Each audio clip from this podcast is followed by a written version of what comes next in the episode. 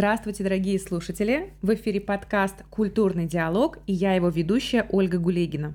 Сегодня у нас в гостях Ярослав Львович Скворцов, декан факультета международной журналистики МГИМО, кандидат социологических наук, доцент кафедры, член Союза писателей, а также главный редактор журнала «Международные коммуникации». Ярослав Львович, здравствуйте.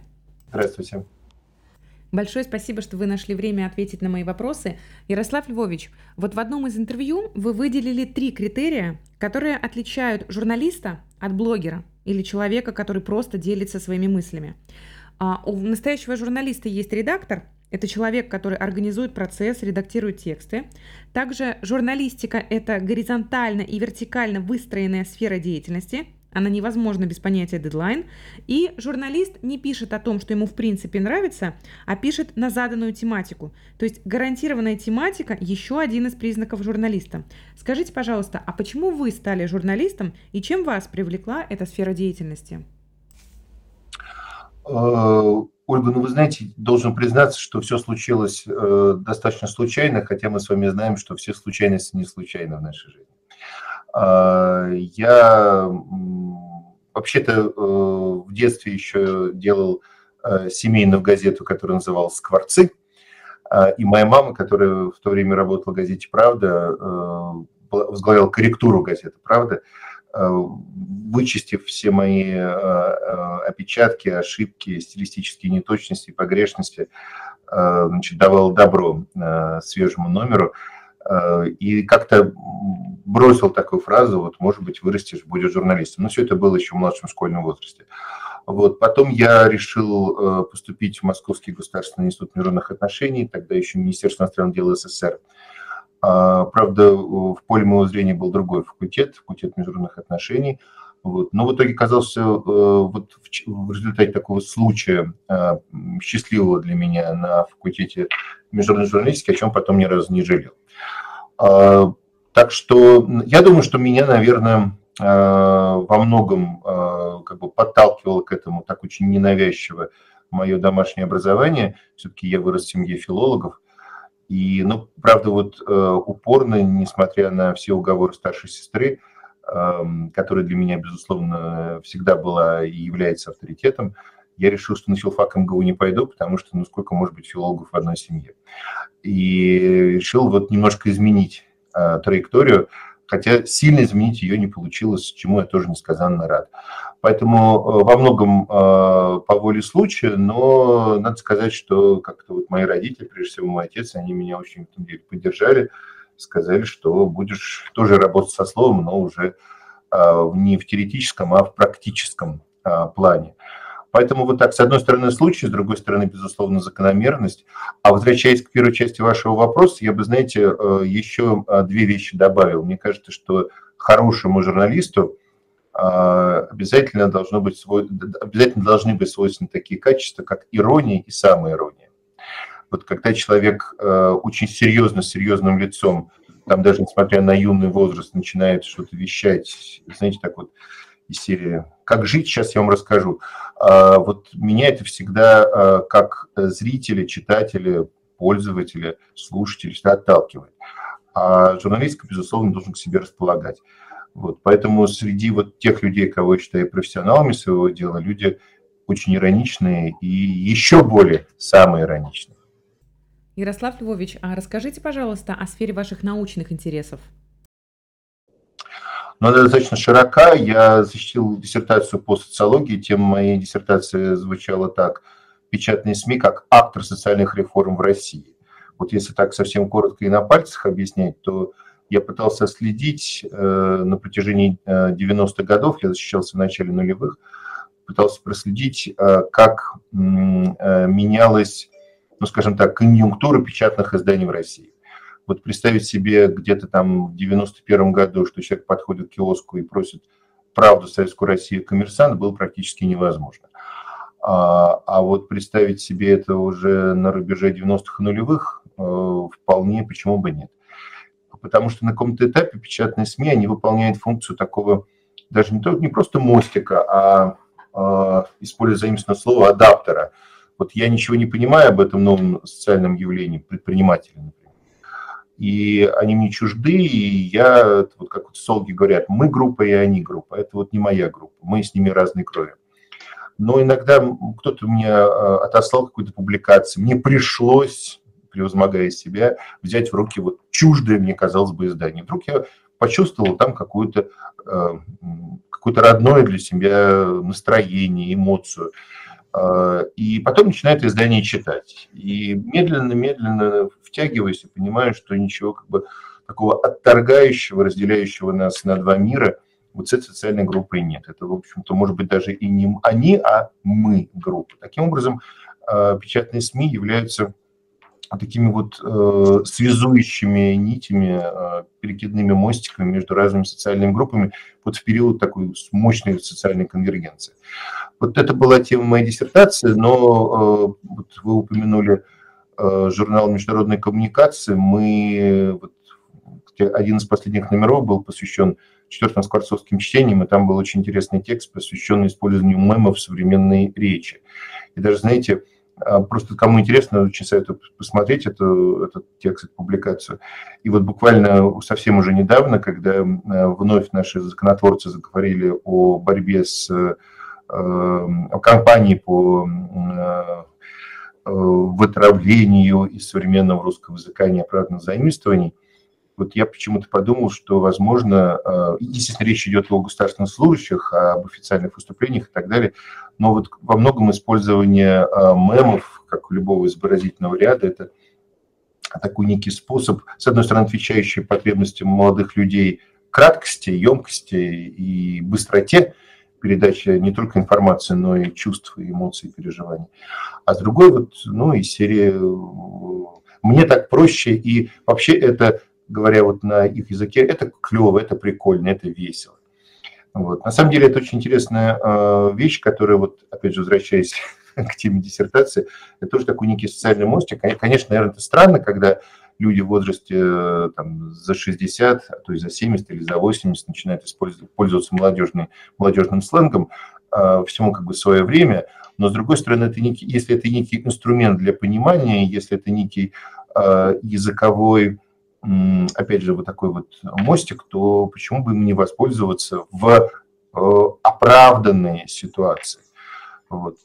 Ну, это только некоторые сферы, э, поскольку вот у меня, например, э, когда я еще был студентом, я написал диплом, посвященный литературе третьей волны русской миграции. Вообще у меня была такая идея – написать диссертацию на тему эволюции женских образов э, в прозе Набокова от Машеньки до Лолиты. Э, но потом вы меня, Ольга, хорошо поймете, я услышал приговор «не диссертабельно». Вот. Ну и как бы эту тему оставил. Но на эту тему могу говорить очень долго, потому что темы сюжетов предостаточно. Мне как декану приходится, у нас целых три направления подготовки – факультете, поэтому и э, те научные сферы, которые связаны с современной журналистикой, и те научные области, которые связаны с э, рекламой и э, связями с общественностью, ну и плюс социология, тоже одно из направлений. У нас программа называется «Социология цифровых коммуникаций». Всем этим тоже приходится заниматься, что я делаю с большим удовольствием. Позвольте, я отзовусь на один ваш тезис. Вы затронули вопрос речевой культуры. Я не так давно читала ваше интервью в газете «Вечерняя Москва», и вы подметили, что кампания по общественному вниманию, заботе и чистоте родного языка затеивается с завидным постоянством. Однако крайне редко разговоры на эту наболевшую тему доходят до какой-то практической стадии. Вот как вы считаете, а каким образом мы можем добиться практических результатов? Ну, вот вы э, начали, мы, начали с вами наш разговор с семьи. Э, мне кажется, что вот мы, к сожалению, к великому, э, сейчас утратили традицию, скажем так, семейных бесед. В широком смысле этого слова. Это и чтение бабушками сказок вслух, и вечерние разговоры за чашкой чая, беседы. И вообще, в принципе, ведь в русских интеллигент, интеллигентных семьях была традиция чтения вслух. Не потому, что остальные безграмотные и сами читать не умеют. Нет, нет, нет. Потому что это э, очень правильный, очень э, верный инструмент коммуникации, в том числе коммуникации речевой. Когда э, кто-то из родителей верно расставляет интонации при чтении, играет голосом, подчеркивает какие-то необходимые вещи, не занудствует, э, так чтобы слушатели в лице там, детей э, и родителей, внуков заснули. А, это, э, это сближает, это объединяет, это помогает людям в семье говорить на общем языке. А, в силу целого ряда обстоятельств мы, к сожалению, эту культуру утрачиваем, и максимум, что может позволить себе, наверное, современная семья, это совместный просмотр телевизора, любимых сериалов или там, спортивных каких-то мероприятий. А так все остальное время каждый проводит сам собой вот в своем а не только в таком информационно-коммуникационном, но и лингвистическом кругу. Вот э, кто-то из детей постарше сидит в одних чатах, помладше в других, э, но коммуникация между э, родителями, даже между там, старшими и младшими братьями и сестрами может вообще не происходить. Когда этого нет, тогда каждый говорит на своем языке, и он непонятен. А, и вот то, что... А культура, как любая культура, в том числе речевая, она передается от поколения к поколению. Никуда от этого не деться. А, поэтому если а, вот этой, э, этой системы коммуникации нет, э, то и культура не передается и не сохраняется. И использование абсолютно непонятных терминов, э, уж даже не то, что неоправданно заимствованных, а я бы сказал так, натужно э, втянутых вот в твою языковую среду, чтобы максимально все запутать э, и не то что э, усложнить, а вообще на корню задушить э, сам процесс коммуникации. Вот если, если мы хотим этого избежать, надо разговаривать с детьми, с родителями.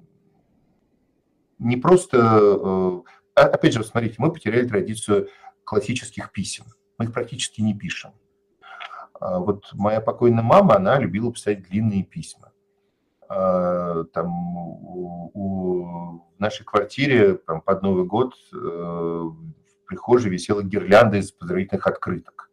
Вот сейчас мы от этого, от этого отказались. Нам кажется, это дорого, почта плохо работает.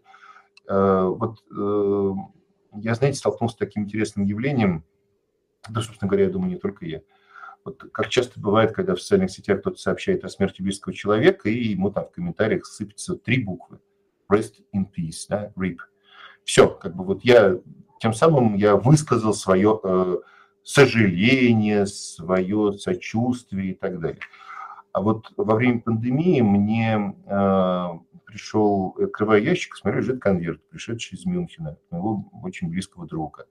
До этого мы с ним там за год или за полтора года встречались э, в Германии. Я знал из социальных сетей, что у него скончалась супруга, которую я хорошо, которой мы были знакомы. Естественно, высказал ему свои соболезнования тоже через социальную сеть. Но он прислал мне по почте открытку с приглашением на отпевание. Прекрасно понимая о том, что я получу с большим опозданием. Я физически не смогу присутствовать. Но он этим актом коммуникации показал, что я отношусь к тому кругу людей, кого бы он хотел видеть вот на этом очень личном, очень таком эмоциональном для себя мероприятии.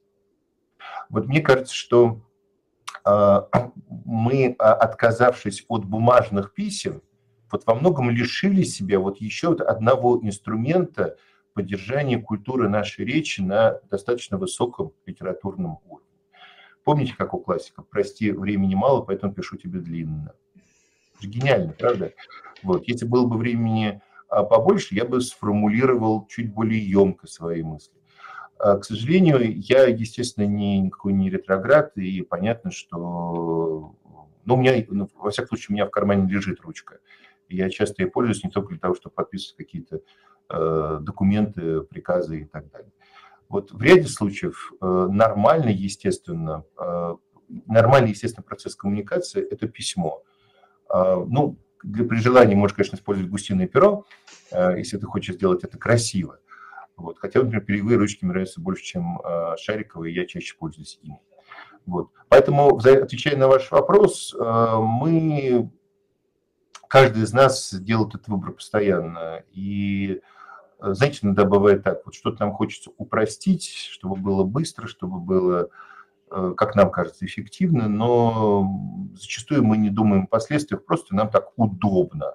А правильно или неправильно, вот надо задаваться этим вопросом. Неудобно или неудобно, а правильно или неправильно. И тогда мне кажется, что э, вот в отличие от такой, простите за грубое слово, компанейщины, о, а давайте-ка мы сейчас все перейдем на правильный русский язык. Это я э, приведу такую аналогию, это, знаете, вот я никогда еще с детства не очень понимал движение субботники. Вот если на улице, во дворе, в помещении э, насорено, надо просто помыть, убраться. А вы говорите, нет, нет, давайте мы вот, мы, пускай пока лежит мусор, у нас будет субботник, вот мы, будет субботник, мы все уберем. Ну зачем? А потом воскресенье, понедельник. Вот этим, этим надо заниматься постоянно а не из-за того, что вдруг кому-то, там, законотворцам или еще кому-то захотелось, о, давайте-ка мы вот проведем кампанию. Вот, поэтому вот то, то интервью, которое вы вспомнили в «Вечерней Москве», оно как раз было вот именно эту тему.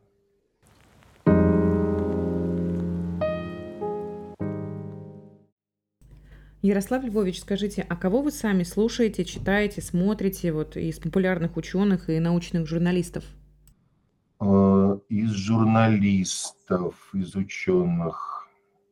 Вы знаете, я, э, у меня, к сожалению, пока еще нет такой традиции, хотя я надеюсь, что я ее себе заведу, как вот отслеживание, э, там, не знаю, ну, условно говоря, лекции Черниговской. Вот я, у меня есть члены семьи, которые очень внимательно слушают, там делятся со мной. Вот тоже, кстати, к вопросу о речевых коммуникациях. Вот у меня не хватает времени ее слушать, но вот у жены есть это время, она послушает, потому что со мной поделится, расскажет. Это, это приятно, это хорошо. А, вот э, что касается журналистов, когда-то еще очень давно, э, сразу после института, мне посчастливилось попасть в литературную газету. Я там работал в одном отделе со Славом Игоревичем Белзой и очень дорожил нашими добрыми с ним отношениями к сожалению, он очень рано ушел в мир иной. Я э, в нем все, понимаете, и, и язык, и, и то, как он говорил, и что он говорил, вот все было великолепно и прекрасно. А, к сожалению, э, таких журналистов сегодня очень-очень мало, хотя э, вот на канале «Культура» есть несколько программ, за которыми я очень внимательно слежу, если что-то пропускаю, то вот моя любимая – это Невский ковчег. Если что-нибудь, или э, пешком. Вот если что-то пропущу, то потом обязательно найду, иногда даже пересмотрю несколько раз. Э, это знаете, мне что напоминает? Вот когда-то еще тоже помню, был студентом, кто-то из э, преподавателей спросил нас, а зачем мы иногда перечитываем старые книги или пересматриваем старые фильмы? Мы же знаем сюжет, мы знаем, чем дело закончится. Ради атмосферы. Вот иногда бывает так, что что-то мы, кого-то мы слушаем, что-то мы смотрим, или берем э, любимый и потрепанный томик в руки ради атмосферы. Потому что все буквы нам знакомы, и там содержание этого фильма мы знаем уже практически наизусть. Вот. Но ради вот, как знаете, мне очень нравится, что я заметил среди своих студентов, они э, очень многие ощущения заменяют одним словом, говорят, ради эмоций. Вот. Я всегда говорю, слушайте, ну эмоции же бывают разные, они бывают со знаком плюс, со знаком минус, бывают какие-то острые, бывают драматические. Ну вот само слово эмоция, оно нуждается... Какие эмоции? Они говорят, не, ну, просто это эмоция. Ну что вы, там, э, мэм, это эмоция. Я говорю, ну это же может быть разные эмоции. Вот поэтому я все-таки стараюсь а, расшифровывать этот, этот, этот постулат, этот термин. Вот э, кого бы я еще привел в качестве примера? А, ну вот недавно приглашал к своим студентам а, замечательного а, журналиста Павла Веденяпина. Он когда-то тоже очень давно, это еще даже было в моей бытность студентом, был моим одним из первых моих начальников, когда я стажировался в «Комсомольской правде». Павел делает очень интересную программу, которая называется «Код доступа» на канале «Звезда».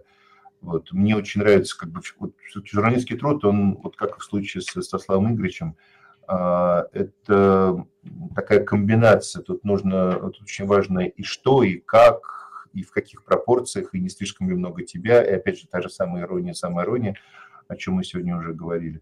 Вот как журналист он мне очень нравится, и то, что он делает, прекрасно. Видно, что человек вот абсолютно не становится достигнутым, ему интересно, и, ну, знаете, как вот говорят, иди за тем, кто ищет, и беги от того, кто говорит, что нашел.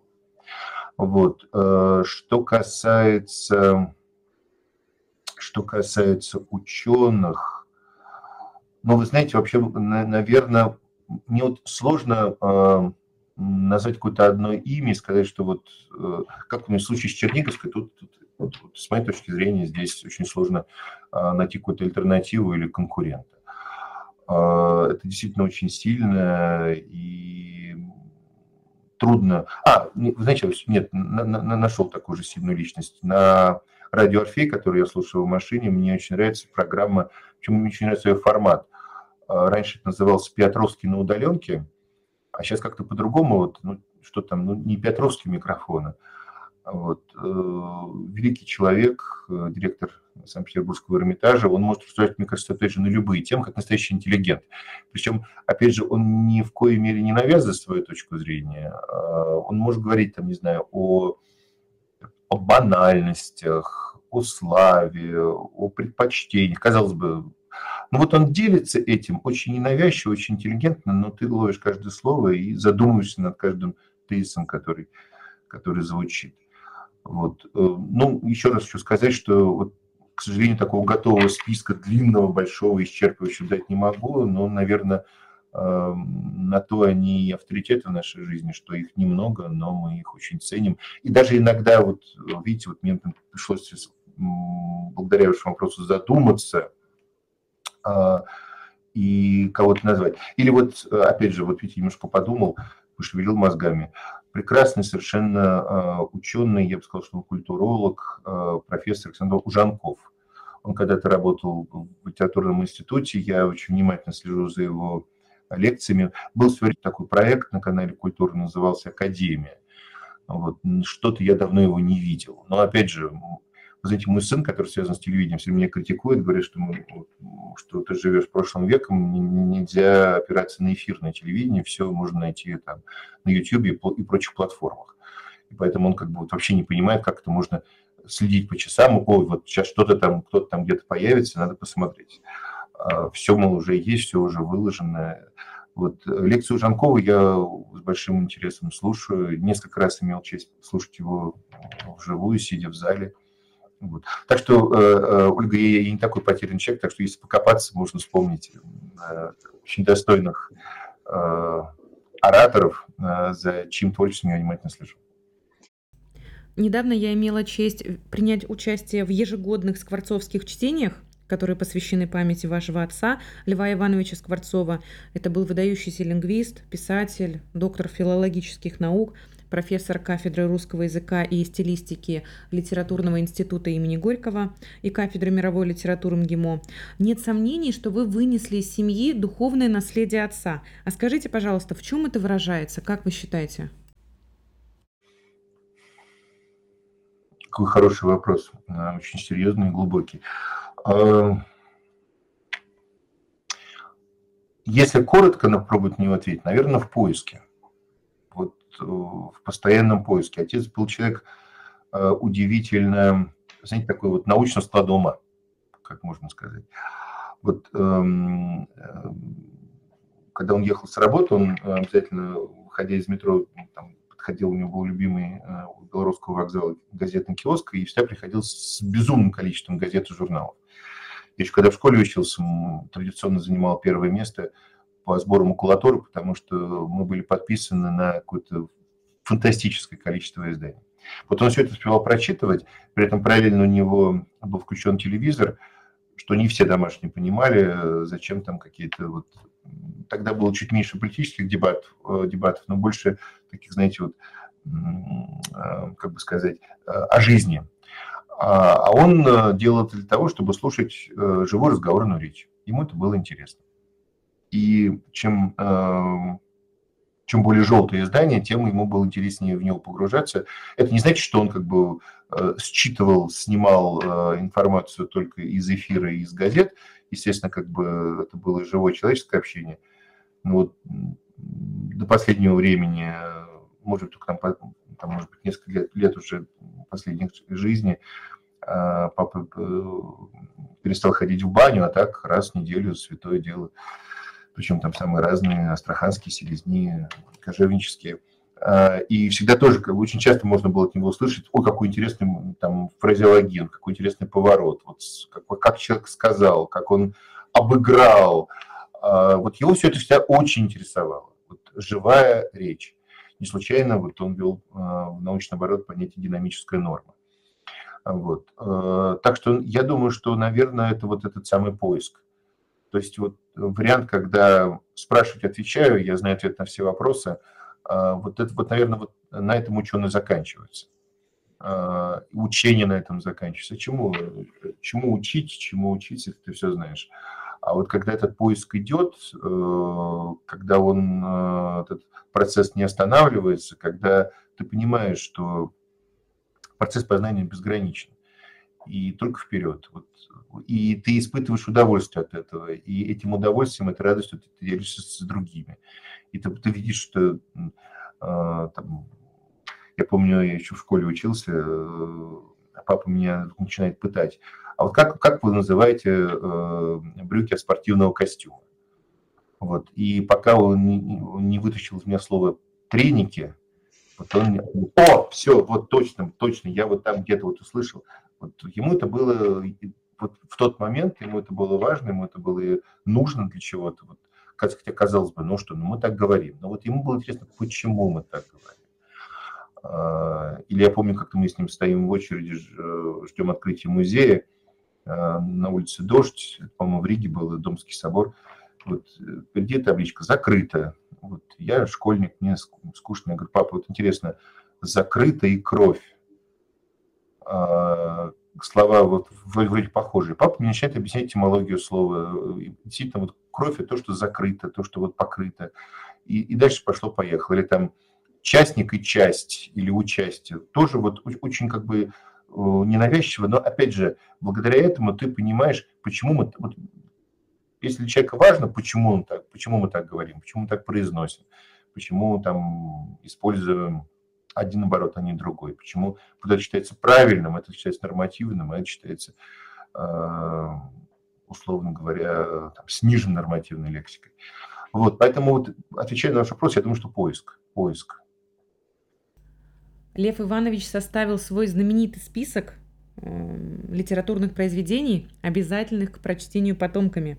И туда вошли произведения античной литературы, русская зарубежная классика, публицистика, мемуары и современная литература, советская литература. Скажите, пожалуйста, а какие из этих книг вы могли бы особенно выделить? Ну, для меня этот список э, ценен целостно.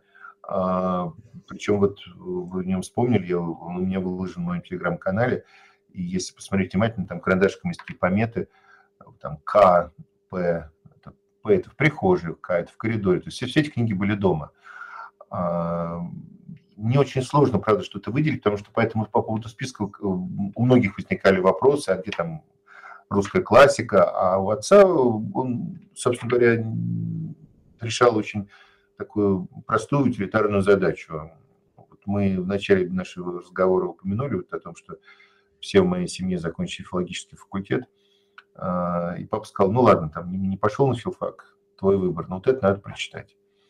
Вот. А, и а, то, что, например, входил в школьную программу, он исключил, то, что оно это уже и так должно было быть прочитано, раз ты школу закончил, получил читать среднее образование. Правда, мне очень сложно что-то выделить, потому что, скажем, уже э, много лет спустя, ну как много, там где-то 5-10, я даже спросил у него, а почему ты не включил туда Владимира Набокова? Э, вот отец не нашел, что ответить, но, кажется, я учился в курсе на третьем, то есть уже после составления списка прошло три года, и он однажды очень ненавязчиво, зная мою нелюбовь к чтению, э, сказал, я там тебе на, на столе письменном а, журнал один оставил, почитать тебе будет интересно. Я не помню, какой это был журнал, не юность, не помню, что, какой-то толстый журнал. И там был рассказ Набокова «Круг», который начинается с, со слов «во-вторых». Вот. И я увидел, что рассказ начинается со слов «во-вторых», и, естественно, как бы начал читать в поисках, где же будет «во-первых». Но если вы читаете рассказ «Круг», то вы знаете, что это будет последняя строка. И вот прошло два года, я по Набоку защитил диссертацию, а потом взял интервью с сыном Дмитрия Владимировича много лет спустя. Почему-то мне кажется, что если папа бы не оставил тогда этот журнал на столе, я бы на другую тему написал диплом и у кого-то другого брал интервью. А, это я говорю к тому, что, возвращаясь к вашему вопросу про список, а, вот я воспринимаю его а, очень целостно, хотя, наверное, вот если бы, например, Господь так устроил, папа прожил подольше, вот, может быть, что-то бы он в нем изменил. Хотя не знаю, вот это все было, понимаете, это вот не, не то, что человек делает там, не знаю, раз, там, в пять, в десять лет. Еще раз говорю, что это была такая немножко спонтанная эмоциональная ситуация, когда вот э, э, сын решил пойти своим путем, папа сказал, да нет, ради бога, я очень уважаю твой выбор, ну, вот тебе мой наказ, вот мое наставление. Э, поэтому я не могу что-то отдельное, что-то, оттуда вот, что-то, убрать, что-то добавить. Для меня оно, оно есть как есть. Ярослав Львович, я хотела бы сегодня также с вами поговорить о книгах. Вы однажды очень иронично подметили, что для многих молодых людей сейчас библиотека имени Ленина – это станция метро, не более того. А книги – это уже прошлое, плюс к вам перфект, потому что есть электронные носители, это проще, легче, доступнее. И все-таки небольшой голод к знаниям должен быть. Процесс получения знаний – это в первую очередь труд, а не так – включил, надел наушники и знания полились в голову.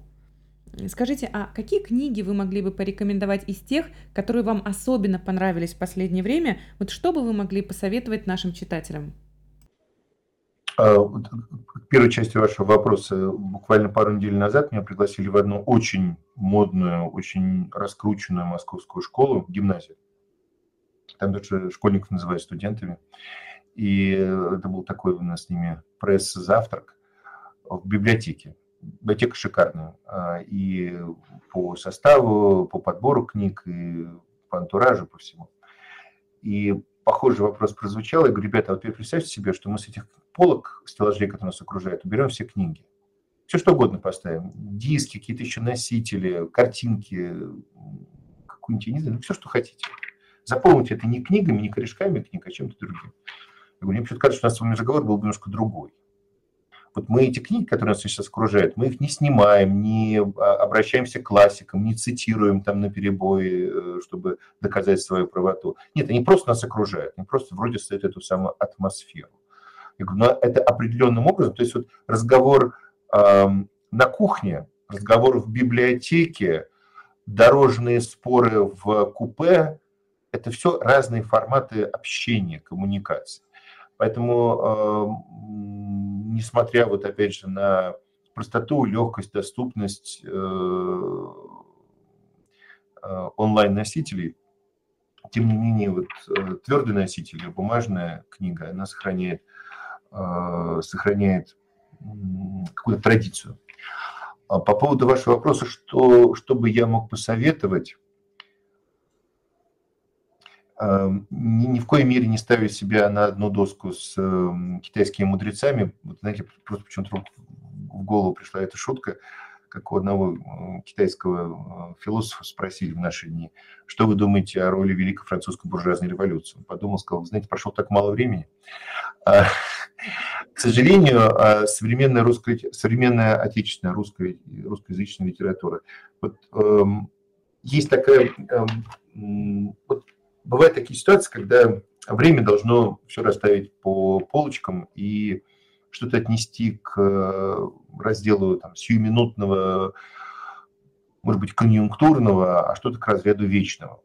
Вот, э, наверное, я бы, я вот э, имел честь быть, ну, нет, имею честь, имею честь быть лично знакомым с Юрием Михайловичем Поляковым, а, очень интересным, очень неоднозначным, современным русским писателем, подчеркну это слово русским, хотя, может быть, тот, кто сейчас со мной стал спорить, стал говорить, что, стал не убеждать, что он скорее советский писатель, э, я бы, я понимаю, как бы, э, я, например, познакомился с его э, ранними повестями, там, ЧП районного масштаба, 100 дней, 100 дней до приказа, тоже, в общем, будучи студентом, это еще был Советский Союз. Вот Юрий Михайлович человек, который как литератор – а, мне очень интересен, как писатель, мне очень интересен, потому что вот его позиция, его жизненная позиция, его вот этот самый поиск, о котором мы уже сегодня говорили много раз, Иногда он в чем-то очень одиозен, не боюсь этого слова, я уверен, что он меня не обидится за такое определение. В чем-то категоричен, но мне он интересен, понимаете, вот, кстати, упомянутый уже нами неоднократно Владимир Набоков вообще по жизни был сноп, давайте вещи своими именами называть. Но это ни в коей мере не, эм, э, не принижает его значение как творца. Наверное, я бы еще вспомнил в этой очень неплохой компании э, Набоков, Поляков, э, я бы, наверное, вспомнил Сергея Николаевича Есина, царство ему небесное, многолетнего ректора литературного института имени Горького, который вот тоже за время своей литературной практики, скажем так, знал очень разные этапы. Вот когда-то он прогремел на весь Советский Союз э, после того, как написал роман «Имитатор». А, так получилось, что э, когда роман вышел, э, с одним очень известным советским художником случилась не очень красивая история, и многие стали ставить, проводить параллели между судьбу этого художника и романа Сергея Николаевича Есина. Есин очень переживал по этому поводу, он был близким другом моего отца, моим хоть крестным отцом Сергей Николаевич был. И он говорил о том, что надо же понимать, что литературное произведение, роман создается не за неделю и даже не за месяц. И вот как бы, вот, знаете, вот в угоду конъюнктуре взять быстренько выпустить романчик, ну невозможно это сделать. Естественно, у него были абсолютно другие образы, ассоциации, аллюзии и так далее. Вот, э, из любимого того, что создал Сергей Николаевич, это потрясающий его ранний рассказ «Живем только два раза». Вот очень советую, если не читали, почитать этот рассказ. Э, вот, знаете, это, это, это, это обо всем. Это и о судьбах Отечества в 20 веке, это и о маленьком человеке, это и о великой силе искусства, обо всем. Просто э, одну вещь скажу. Это э, рассказ о том, как э, сибирский мужик, простой, простой русский человек, он участвовал в освобождении Будапешта и не знал, что в конце войны его несколько раз вызывали в штаб, давали команду смирно, он стоял. А, оказывается, с него лепили, писали портрет, а потом как бы он был отлит в бронзе и стоял над Дунаем. И когда кто-то ему однажды сказал, что я тебя видел там-то, для человека был шок. То есть вот я живу простой своей жизнью, все хорошо. И вдруг оказывается, что я стою и ко мне приносят цветы. А, очень хороший его рассказ. А, нет, извините, э, по поводу рассказов, вот, наверное, бы я выделил, да, э, я бы выделил э, «Живем только два раза». Ну, «Сам себе хозяин», интересный роман. Вот у Сергея Николаевича был такой своеобразный. Понимаете, вот с моей точки литература не может быть предсказуемой. Когда она такая вот все как должно быть. Это уже немножко другое. Сергей Николаевич э, последние годы работал и, по-моему, 12 томов выпустил а, дневников писателя. А, тоже такая тема немножко спорная, потому что, как сказал один мудрый человек, дневники надо сдавать после смерти. Потому что в дневниках человек делится том, что, тем, что для него важно здесь и сейчас – не всегда, то есть как бы вот доверяя бумаге, то, что ты доверяешь, как вот я и лист бумаги.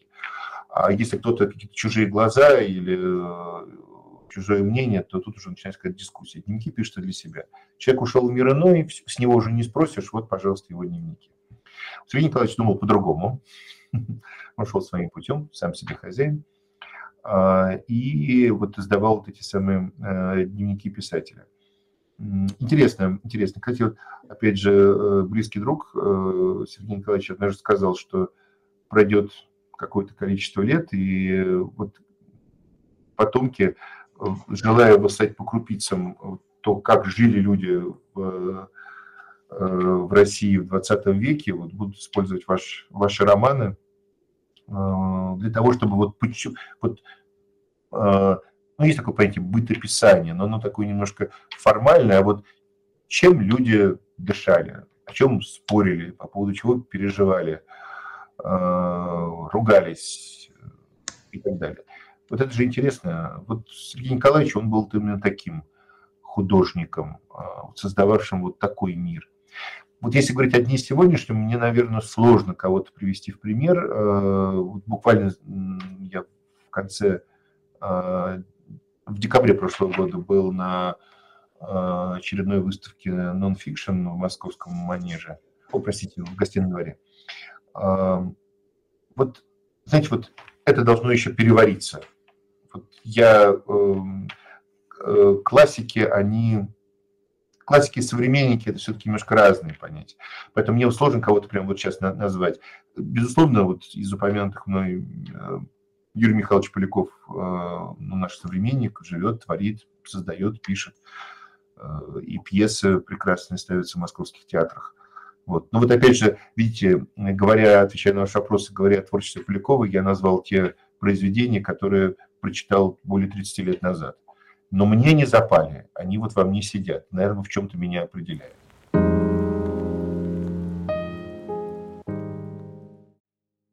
Как известно, 3 марта исполнилось 200 лет со дня рождения основателя российской педагогики Константина Дмитриевича Ушинского. Он стал автором многих фундаментальных работ – научных исследований, статей, очерков, рецензий. Это были исторические изыскания, сказки. Вообще не верится, что это все было под силу одному человеку. Даже по меркам 21 века меня поражает разносторонность его научных взглядов, творческих интересов. И, к сожалению, за последние 30 лет, как мне кажется, у нас не было фундаментальных исследований, которые были бы сопоставимы по масштабу с работами Ушинского или Ильконина, Давыдова. Это, конечно, печальная констатация, особенно при наличии столь великого педагогического опыта и наследия. И вот некоторые ученые считают, что современная педагогика находится в системном кризисе. Как вы считаете, так ли это?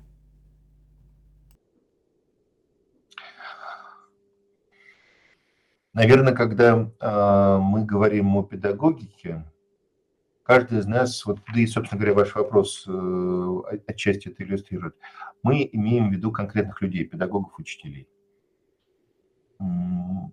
Каждому из нас, я уверен, что у каждого из нас был когда-то любимый учитель. А, может быть, несколько. Но мне очень искренне жаль тех людей, которые могут сказать, что ему в жизни с учителями не повезло. Вот не было никого, кого бы он мог вспомнить добрым словом. Вот мне кажется, что а, педагогия – это такой, такое явление штучное. А, сколько, например, в России у нас педагогических вузов? В каждой области, это еще со времен Советского Союза была такая традиция, что свой ПЕТ и свой МЕД должен быть. Людей, которых в дипломе написано слово «педагог», ну, я думаю, что несколько миллионов, наверное, да? Вот. Кто из них является настоящим педагогом с большой буквы? опять же, вот ни в коей мере не, э, не бросая камень ни в чей огород. Э, люди же по разным причинам поступают на педагогические факультеты. Далеко не каждый видит себя э, в аудитории студенческой или у классной доски. Каким-то другим причинам выбирает это направление подготовки.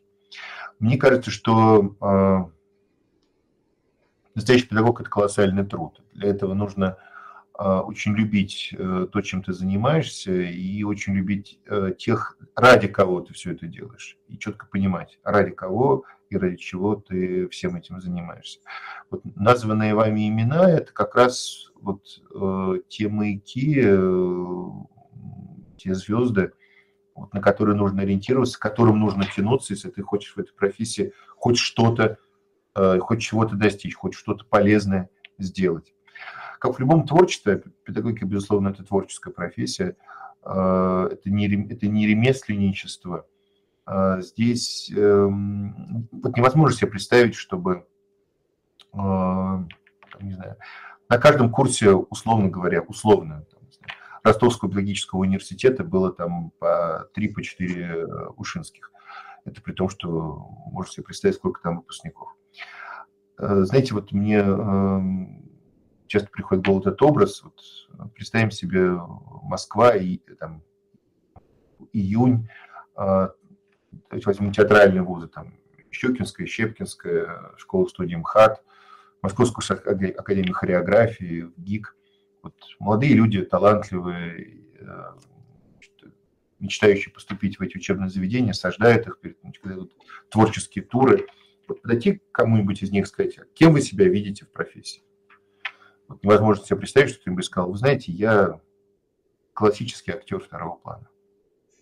Вот максимум, это вот это вершина моей карьеры, кушать подано. Или э, если там гах, то я глухая корда. Я вот где-то там сзади, вообще ближе к кулисам. Естественно, каждый, кто идет в такую профессию, а педагоги, педагоги, с моей точки зрения, это не менее творческая профессия, чем все вышеперечисленные, видит себя, должен видеть себя на первых позициях. Кто их достигнет? Единицы, а, доли процента какие-то. Но тянуться надо, вот к этому надо тянуться. Поэтому я бы не говорил о кризисе а, и о том, что вот э, современная русская а, педагогика не дает нам таких ярких личностей.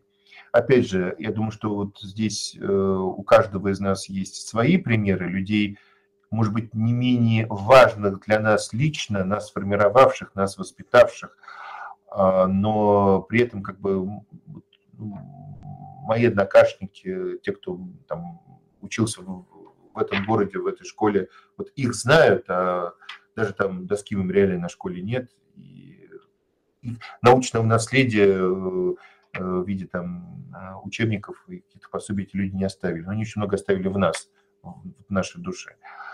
Вот, поэтому я бы не говорил о кризисе, а о том, что есть, безусловно, какие-то подходы, есть свои школы. Ну а дальше как бы это уже вопрос к родителям, к коллегам, насколько как бы разделять или не разделять эти, эти, эти убеждения Пистолотцева, например, вот, э, насколько его учение актуально и применимо к современной школе. Опять же, это не риторический вопрос, это вопрос очень практический. Вот э, там, или там школа Монтессори, вот я иду по школе с своим хорошим знакомым, директором этой школы, и так не сильно отрывая пятую точку от э, подоконника, кто-то там с говорит, о, обращаясь по имени отчеству к директору, привет, и протягивает ему терню. Вот. Меня это немножко смущает, на что мой коллега говорит, это Монтессори, вы должны себя чувствовать как дома. Опять же, вот э, э, не мне судить других людей, но мне выбирать э, школу для своих, своих детей. Вот чего я хочу увидеть чего я, может быть, не хочу, что мне чуждо, что мне близко. Вот. А по поводу того, что у каждого нас свои учителя, ну вот знаете, мне несколько лет назад путешествовали с семьей по Великим Американским озерам, вот у меня постоянно перед глазами был этот образ, у меня была замечательная учительница географии Малин Львовна Гельфат, э, удивительная женщина, вот я помню, как она на доске э, мелом рисовала Великие Американские озера, Верхний, Мичиган, Гурон, Эри, Онтарио, вот, объясняла нам систему. Вот, понимаете, вот, вот а, одна фраза, вот один рисунок на доске, вот, и вот проходит столько лет, ты путешествуешь по этим местам и вспоминаешь своего учителя. Это я говорю к тому, что, безусловно, в педагогике есть величайшие имена, э, мемориальные доски на журфаке МГУ, портреты в аудиториях, а у каждого из нас, вот уверен в этом, вот в сердце есть вот свой, своя галерея вот тех великих учителей, которые нас чему-то в этой жизни научили. Поэтому я бы о кризисе не говорил. Ярослав Львович, э, прежде чем закончить наше интервью, у меня последний вопрос. Мне очень хотелось бы услышать ваше мнение. Э, как всем известно, в 2022 году был подписан федеральный закон об отказе от термина «образовательная услуга» в законе об образовании. Как вы считаете, почему мы отказались от этого термина? Ну, потому что слово «услуга», оно ассоциируется у нас немножко с другим. Понимаете, вот я, условно говоря, прихожу, э, отдаю свои башмаки в ремонт э, башмачнику. Если он окажет неплохо эту услугу, в следующий раз пойду в другое место. К сожалению, у меня был такой период, но, слава богу, он прошел, когда э, родители говорили, вы знаете, вот нас, наш ребенок у вас уже учится два месяца, вот нам вот не нравится этот преподаватель, этот предмет он вообще не нужен – вот э, я понимал, что они ко мне относятся примерно как я к этому самому башмачнику. А вот когда мне начинают объяснять, там, вот, что в моей работе не так. я очень спокойно говорил родителям, что, знаете, ну, мы же вас силком сюда не тянули, мы же сами почему-то выбрали наш вуз, сами почему-то сюда пришли. Мы, спасибо большое, мы это очень ценим. Но давайте мы сделаем свою работу, а потом вы, если спустя какое-то время вы скажете, слушайте, ну вот вообще моему философии не пригодилось. Вот зачем он ходил на эти лекции? Ну давайте вот сначала он получит диплом, немножко поработает, и потом мы можем с вами обсудить, в чем, возможно, были наши недочеты в нашей работе. Но вы пришли к нам сами, значит, вы что-то слышали а, о нас, и, наверное, почему-то сделали выбор в нашу пользу. Поэтому, конечно, слово «услуга», оно вызывает, вот, с моей точки зрения, ненужные, э, ненужные э, ассоциации. Э, понятное дело, что сейчас только, наверное, какой-то идеальной ситуации можно представить себе такой вот, как я даже сказал, один, одна коллега в МГУ говорит, вы не понимаете, что такое магистратура. Магистратура – это учитель и стайка учеников вокруг него, которые вот ходят, делятся с ними знаниями. Но мне конечно, очень хотелось, э, зная сегодняшние требования федеральных государственных образовательных стандартов, а, представить себе вот этого самого человека из стайка учеников вокруг него, которые где-то там ходят не спеша, и никто не следит за количеством часов, э, сколько он зетов таким образом передал своим ученикам а, и так далее, и так далее, и так далее. А, но э, о вещах сущностных, которые есть в любой профессии, в том числе профессии преподавателя, педагога, забывать нельзя. Мы не э, курсы повышения квалификации, мы не курсы кройки и шитья, при всем уважении и к первым, и ко вторым. У нас немножко другая функция. Мы формируем человека, мы его образуем. Вот. Э, тем более, что процесс, э, скажем так, инфантилизации э, студентов, он не останавливается. И я думаю, хорошо, если там процентов 5 из моих первокурсников понимают, куда и зачем они пришли. Зачем это именно им нужно. Все остальное будет происходить позже. Самое интересное для меня это когда студент заканчивает бакалавриат и переходит в магистратуру. Проходит всего лишь два года. Но, как сказал один мой коллега, и очень точно, э, когда защищается диплом бакалавров, мы оцениваем э, качество проделанной работы. А когда защищается э, диссертация магистров, мы зачастую учимся у своих студентов и впитываем от них какие-то новые знания, навыки, взгляды. Вот, вот эти два года, они просто... У тебя на глазах просто ребенок распускается – совершенно друг, другим становится, таким настоящим детям. Поэтому, э, слава богу, что отказались, хотя должен вам признаться, это опять же вот к, отсыл к нашему разговору, к вашему вопросу о э, э, нынешней инициативе законотворцев, в документах и даже в разговорах этот термин присутствует. Это даже, знаете, как-то бывает так на автомате. Вот мы что-то вот такое проговариваем, э, там, не знаю, изменение образовательной траектории. Вот тоже такой смешной такой. Сидит такой, знаете, вот студент 20-летний э, и думает, как бы мне свою образовательную траекторию дабы изменить. Так что хорошо, что мы от этого отказались. Надеюсь, что действительно не только вот э, с точки зрения формулировки, но и с точки зрения, а, опять же, сущностный э, отказ произойдет. Ярослав Львович, благодарю вас за эту чудесную беседу. Большое спасибо, что вы нашли время ответить на мои вопросы. И я очень надеюсь, что наш подкаст понравится слушателям. Спасибо вам, Ольга, большое. Мне тоже было очень-очень интересно. Э, и вообще с вами всегда очень интересно общаться. Спасибо огромное. Благодарю вас, Ярослав Львович. Всего доброго. Уважаемые слушатели, подписывайтесь на наш подкаст «Культурный диалог». В следующий раз мы встретимся с Авигдором Эскиным, израильским публицистом, и поговорим с ним о его любви к русской культуре, проблемах образования, поиске смыслов и многом другом. Большое спасибо за внимание.